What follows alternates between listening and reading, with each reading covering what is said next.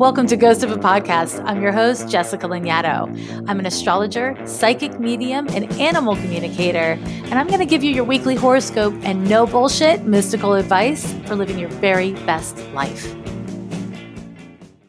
Welcome back to Ghost of a Podcast. This week we're going to talk about sex, so get ready, friends. P wrote in with a really great question, and she says, How do you have safe sex? Here's my question. I'm going through a divorce after 10 years of marriage. I love sex, but I don't know how to do it safely. And I'm talking emotionally, energetically, as well as physically safely as a single person in today's Tinder app and catfishing culture. Please help me remain wild, free, and safe. XOP. And she was born March 31st, 1978, 9:43 a.m. in Salt Lake City, Utah.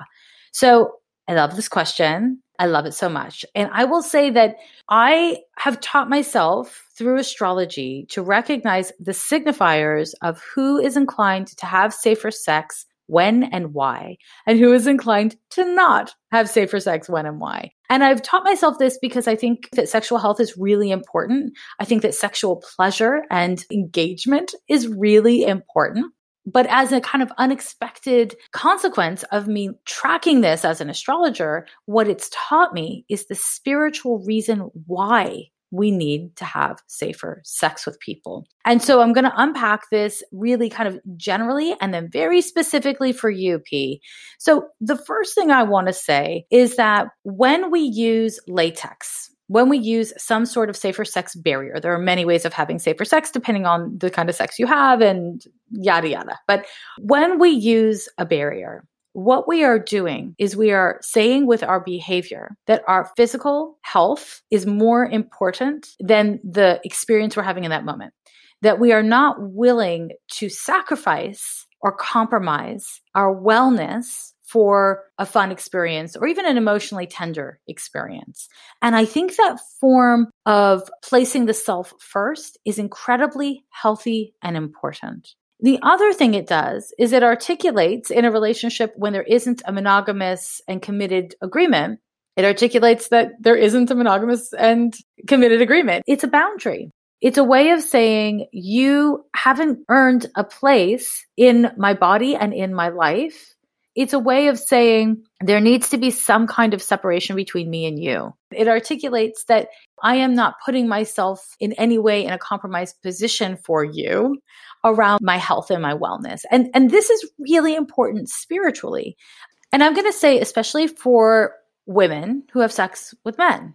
And the reason why I say this is because of the power differential that exists between women and men and the kind of vulnerability inherent for women in that. I think that it's incredibly important for people to be able to say, this is what I need to do to take care of me as a way to A, prioritize your wellness, and B, to have a boundary with a lover. Because if you have a boundary with a lover and they try to talk you out of that boundary, that's really good information about the kind of person they are.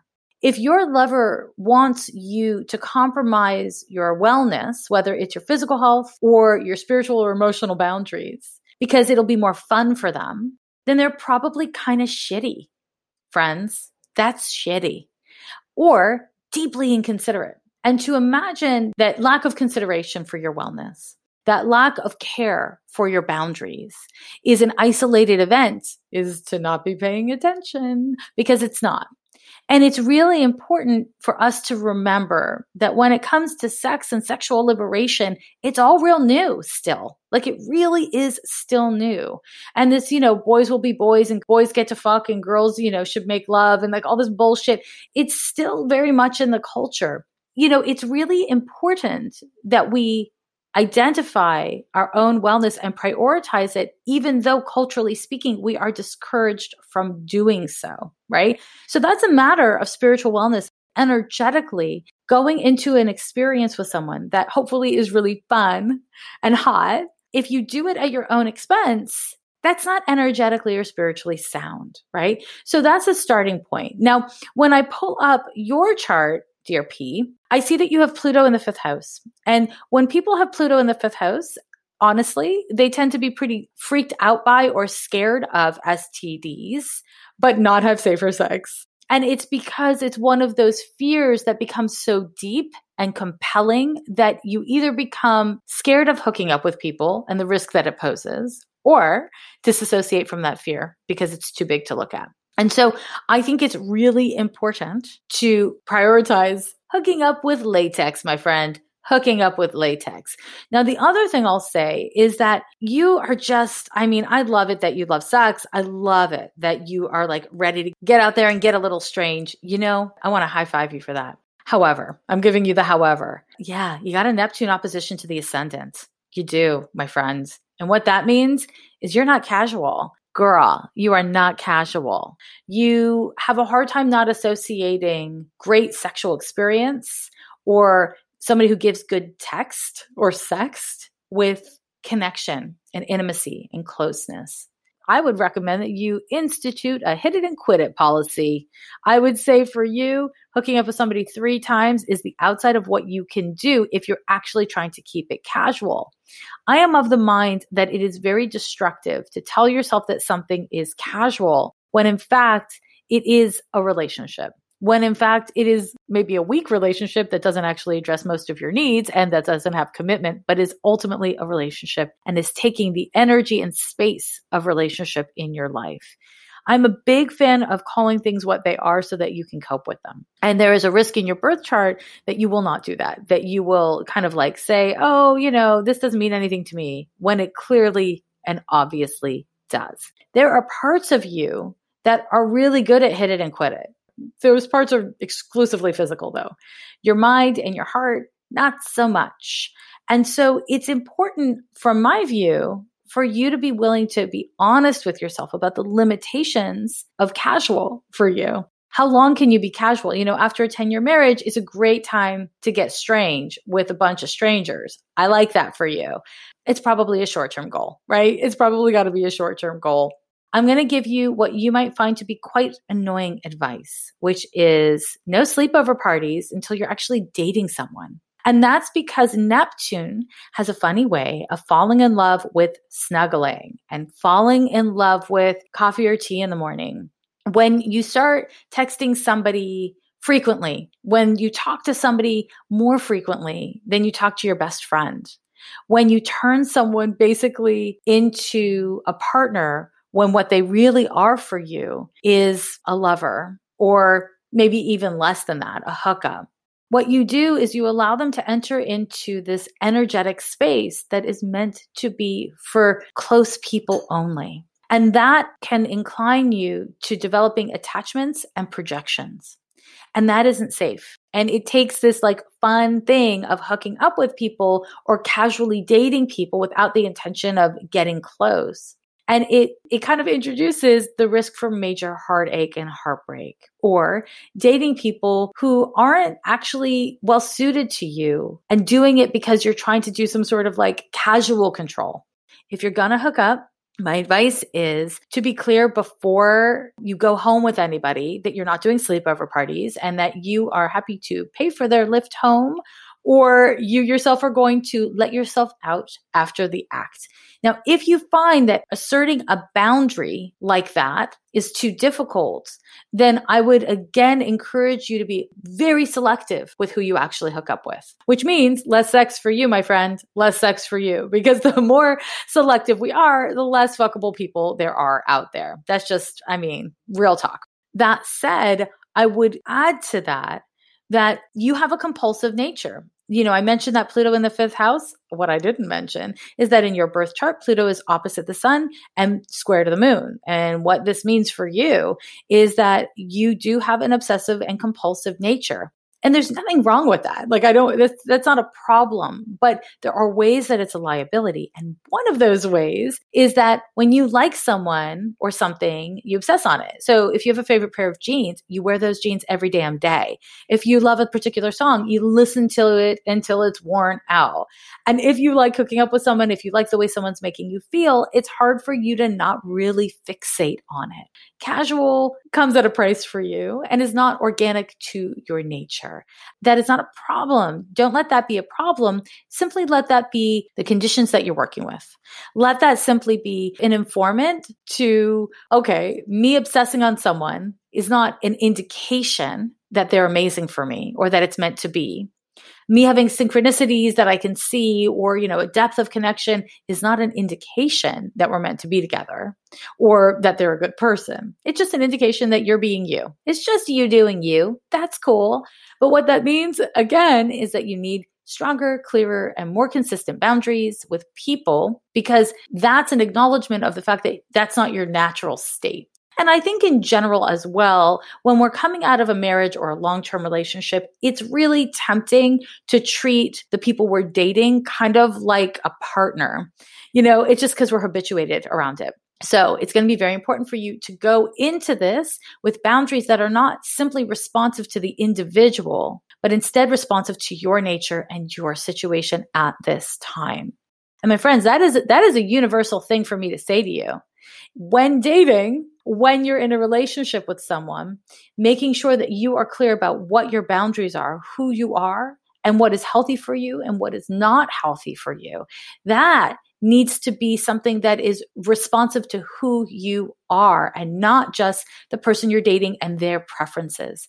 When we allow our boundaries to only be in reaction to what we think the other person wants or likes about us, or what the other person would prefer in us. That's not really boundaries, is it? It's not really boundaries. And this is hard work. A lot of people don't have safer sex because they're shy to talk about it.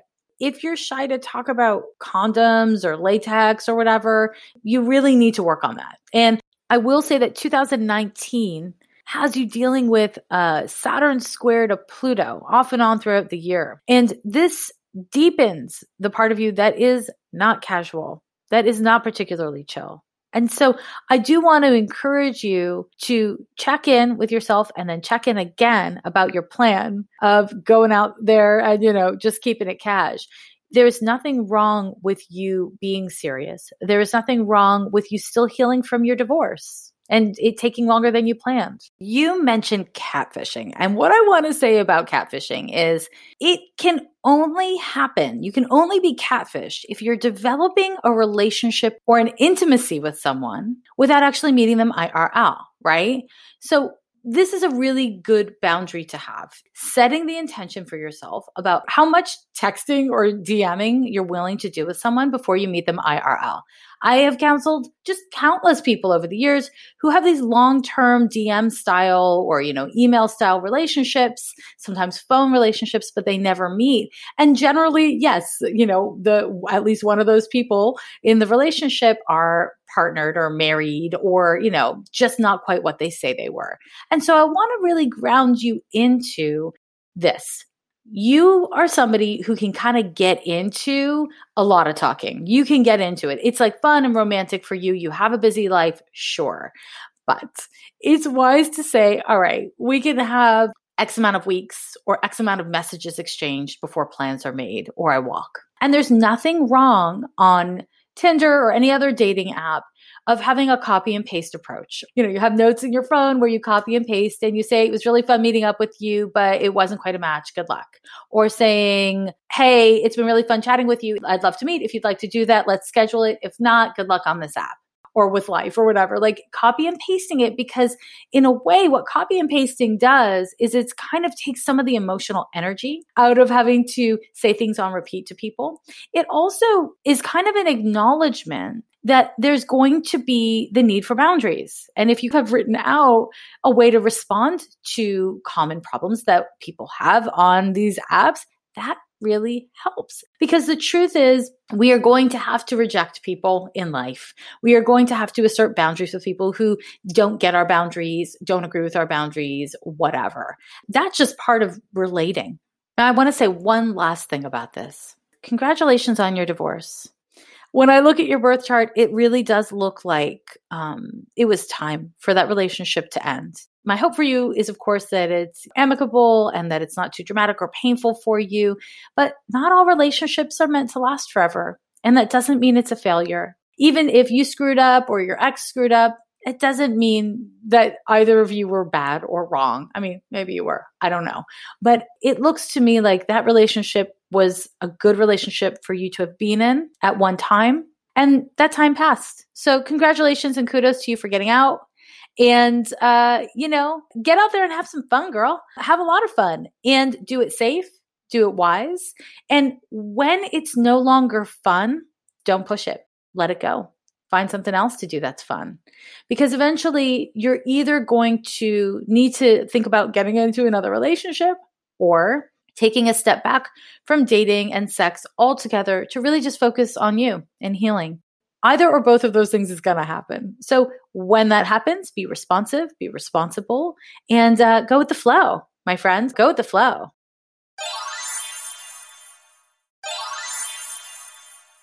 It's horoscope time again, and I've got you covered, my friends.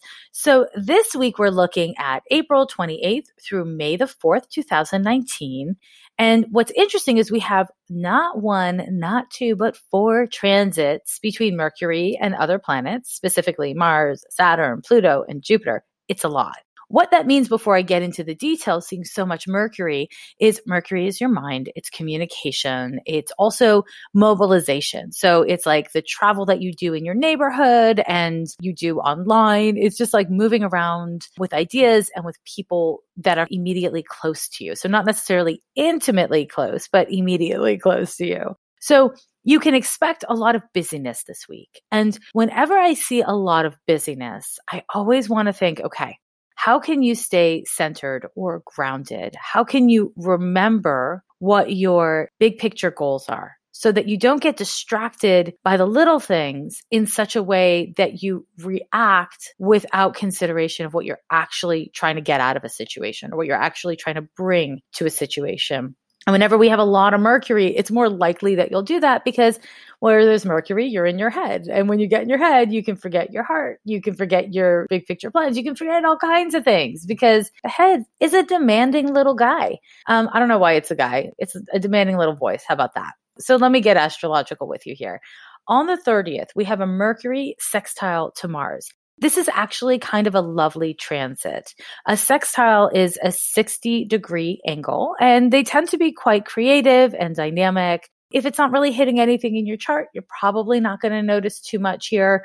But the thing that I love about this transit is that it's energizing. It helps you to actually like go through your inbox and get things done. It helps you to organize your thoughts or speak to someone that you've been shy around or just like get all your errands done. It just is really helpful for you figuring things out and being motivated to figure them out. Mars is related to courage it's related to ambition, but also it's kind of a fast mover. So is Mercury. Mercury loves to move fast. And so if there are plans you're needing to make that would be better laid if you had some courage, if you weren't influenced by fear around the 30th and certainly on the 30th is a great time to address that. Now on the first, hello May, welcome May. May comes in hard.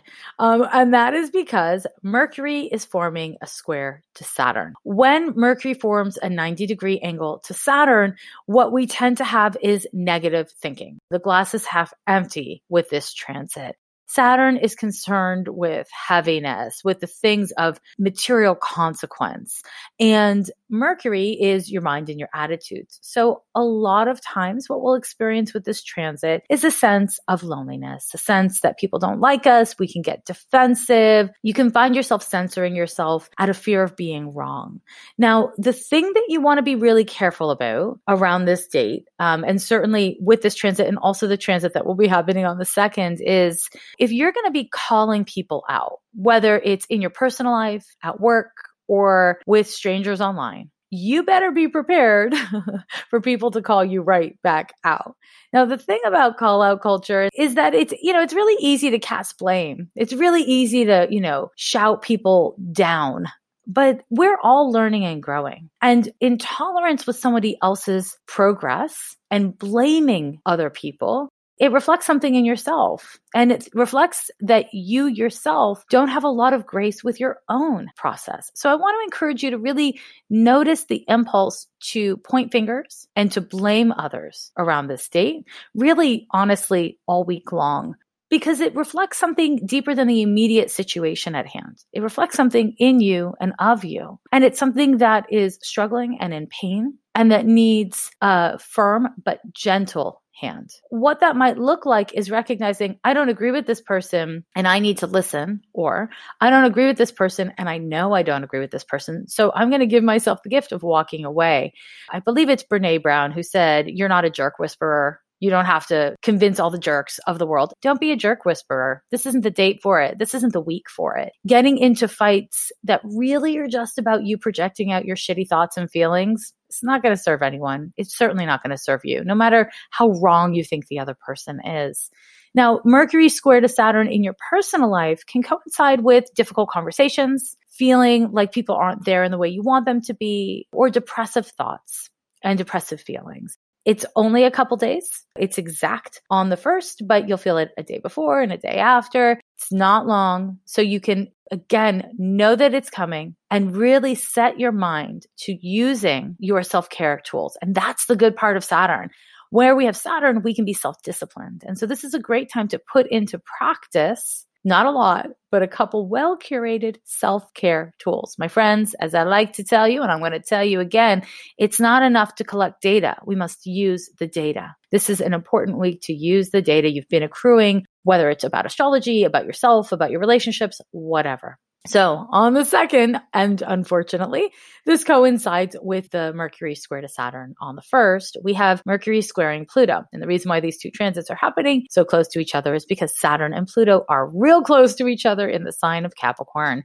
So Mercury is forming a square to Pluto and a trine to Jupiter. Pluto is obsessive and compulsive. Pluto wants intensity, intense creation, intense destruction. It doesn't exactly care Pluto, where we find Pluto, we tend to be compulsive, obsessive. We tend to have a hard time with perspective because we are so much in our own perspective and in our own fields. Having the Mercury square to Pluto with the Mercury trine to Jupiter and still having the influence of Mercury square to Saturn, there is a strong danger of you being really defensive, of you jumping to conclusions and deciding that someone or something is out to get you. So, you know, because of that, there's a certain POTUS that you might watch out for around these dates to see what kind of mad tweets rain down on us. Because these transits will stimulate our sense of defensiveness and our sense of compulsion. If you have a sense of entitlement, whether it's feeling you're the worst in the world or you're the best in the world, you're going to have a hard time around this date probably. And so having a sense of perspective is useful looking for the most distilled truth is useful. And allowing yourself to have whatever feelings you have, whatever thoughts you have, without indulging your compulsions. That will be really useful around this date. Not indulging your compulsions doesn't mean repressing your feelings or thoughts. It means understanding that feelings and thoughts are feelings and thoughts. When you don't attach them to situations and dynamics, then they don't have to become actions. And not all of your feelings and thoughts are well suited to being translated into action. They're not. And you got to trust that that's true with your frenemies and your enemies and politicians and puppies and kittens. We want to be able to have the flexibility within our thinking and within our relationship to ourselves and our circumstances that allows us to make choices around how we engage from a place of feeling it's important to know that sometimes the things that you're feeling and thinking are really well suited to your dear diary, to your therapist, to your best friend, if they're not the one you're upset with. But if you were to express them to the person in question, maybe that person isn't reliable. And so you shouldn't trust them with your feelings. Maybe that will only create a war. Maybe what it is that's actually happening for you is that you're needing to figure out which part is yours, which part is a trigger, and which part is shared, which part is like, this is happening in this situation. And this is very sticky and nobody's really excellent at this all the time. So this is going to be a bit of a triggering moment. As always, when Mercury or Venus touches Pluto, I say to you, do not cyberstalk, do not obsess on your ex. How somebody else is doing, whether they're failing or succeeding, has absolutely nothing to do with you your enemies or the people you don't like thriving, it doesn't take away from you. Them suffering doesn't help you to thrive. Don't waste your energy. Don't waste your energy, my friends, because this transit gives you a, kind of an excess of energy. And if it's used destructively, it's just, eh, why? Why? Do your best to use it creatively because it is a really healing potential. It allows you to figure out how to care for yourself when you're most compelled not to. And that brings us to the new moon in Taurus. The new moon in Taurus is happening on the 4th at 3:46 p.m. Pacific time. So whenever I give you these dates and times, I'm giving it to you from California time and wherever you are in the world, you just need to adjust it based on whatever time zone you're in. This new moon in Taurus is a really interesting one to me. It's happening at 14 degrees Taurus, right in the middle there. You know, as I really was studying this chart, this new moon chart, what came up for me is this question of what are you being loyal to? We have Neptune forming a trine to the sun moon conjunction because new moons are always when the sun and moon is conjunct in the same sign. So conjunct means they're at the exact same degree. This Neptune trine to the sun moon increases empathy and sensitivity. It is excellent for creativity in general, whether we're talking about the creativity of your self care, or of painting pictures and writing poems or of being able to just kind of like be in your life. It's a really lovely transit. And it is happening while Venus is forming a square to Saturn and Saturn is conjunct to Pluto and it's all opposite the North Node. And this triggers attachment issues. And the reason why it triggers attachment issues is because it brings up feelings of safety or more, more accurately, a lack of safety. So whether we're looking at your sense of safety or lack of safety in your body, in your gender expression or identity, in your personal relationships, in your relationship to money, in your relationship to aesthetics or what you own and what you have for yourself or what you don't have. There's a sense of there's not enough for me. I'm not okay and I need to figure out how to get okay. And, and because of the Saturn Pluto, it inclines us to look to attach to things that we identify as safety. What you want to really look at, and here's the like kind of creative way out, is to be mindful of how it is that you are attaching to things that are outside of yourself as validation of your safety and what you are being loyal to. Because if you are being loyal to this idea that, you know, you'll only be okay when you weigh a certain amount or you have a certain amount of money in your bank account or so and so likes you or whatever it is, then you're kind of rooting your sense of safety in your own self and your own wellness in something external. And that never lasts. It doesn't work like that. We must find home within ourselves. This can be a new moon in which you become viscerally clear. So clear in your body, really in a deep and meaningful way of how you're doing that and how it is or isn't working for you because Mars will be sitting opposite to Jupiter, we may have a little bit of a jump to conclusion impulse. So you want to stay as much grounded as possible. And luckily, because it's, you know, the new moon in Taurus, it's a grounded sign and that will be very supportive to it. The other part of this opposition, this Mars Jupiter opposition, is that it can incline you to being brave it can really support you in having courage to look at parts of yourself or your life that are hard or scary or triggering for you. Mercury and Uranus will be close together, and this increases restlessness and nervous tension that's kind of, you know, it's not good or bad. It depends on your personality a little bit. But for me, when I look at the chart as a whole, what really comes up is, man, there's so much healing potential here. There's so much healing potential here because with the heaviness of that Saturn, Pluto, Venus, North Node business, it could just be oppressive feeling because also, you know, Taurus isn't the most open to change kind of energy but that Mars, Jupiter, and the Mercury, Uranus both indicate that there's energy moving. There's energy moving us towards being open and to shifting our perspective and implementing change. What you want to do is be experimental instead of conclusive at this time. Don't rush to find answers. You know, courage, as I said, Mars governs courage. The root of the word courage in French, it's coeur, it's your heart. Courage Courage is about taking heart. It's not about forcing your will. It's not about waving your dick around, if I may be so indelicate to say. It's about taking heart and allowing the inspiration and passion that you feel within to motivate you. So that's what I wish for you. That's what I wish for you. I wish for you to take heart, to do your best, to put yourself out there, not out of fear, not out of compulsion. And if you can't do it any other way than out of fear or out of compulsion, be brave enough to hang back. My loves, the process is the answer. The answer isn't the point. The process is the point. You know, I love you. I really love you. And I love it when you send me questions. So please go to my website at lovelanyadoo.com slash ghost of a podcast and send in your questions so that I can answer them. Also, if you haven't yet rated this podcast on whatever platform you're listening to it, please do. I love the reviews. I love the stars. They make me feel so loved. And I love love. You know, if you want to support the podcast on Patreon, I would super appreciate that too.